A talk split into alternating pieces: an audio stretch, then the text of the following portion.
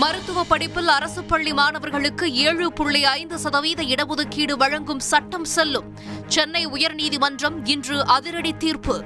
சமூக நீதிக்கான சட்ட போராட்டத்தில் திமுக அரசுக்கு கிடைத்த மூன்றாவது வெற்றி என முதலமைச்சர் ஸ்டாலின் பெருமிதம்.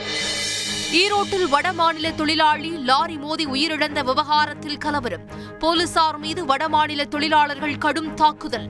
நாற்பதற்கும் மேற்பட்டோர் இன்று அதிரடி கைது. வன்னியர்களுக்கான இடஒதுக்கீடு வழக்கில் சமூக நீதி காக்கப்படும். சட்டப்பேரவையில் முதலமைச்சர் ஸ்டாலின் இன்று உறுதி. மூத்த வழக்கறிஞர்களை கொண்டு திமுக அரசு வாதாடவில்லை என எடப்பாடி பழனிசாமி குற்றச்சாட்டு.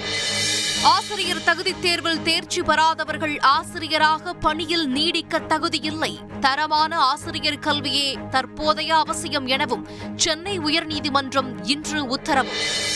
நாடாளுமன்ற பட்ஜெட் கூட்டத்தொடர் இன்றுடன் நிறைவு. இரு அவைகளும் தேதி குறிப்பிடாமல் ஒத்திவைப்பு. பொருளாதார நெருக்கடியில் சிக்கித் தவிக்கும் இலங்கை தமிழர்களுக்கு உதவ அனுமதி தர வேண்டும். வெளியுறவு அமைச்சர் ஜெய்சங்கரிடம் முதலமைச்சர் ஸ்டாலின் இன்று வலியுறுத்தல். வருவாயை பெருக்க பணக்காரர்களுக்கு கூடுதல் வரி விதிக்கும் சட்ட மசோதா. இலங்கை நாடு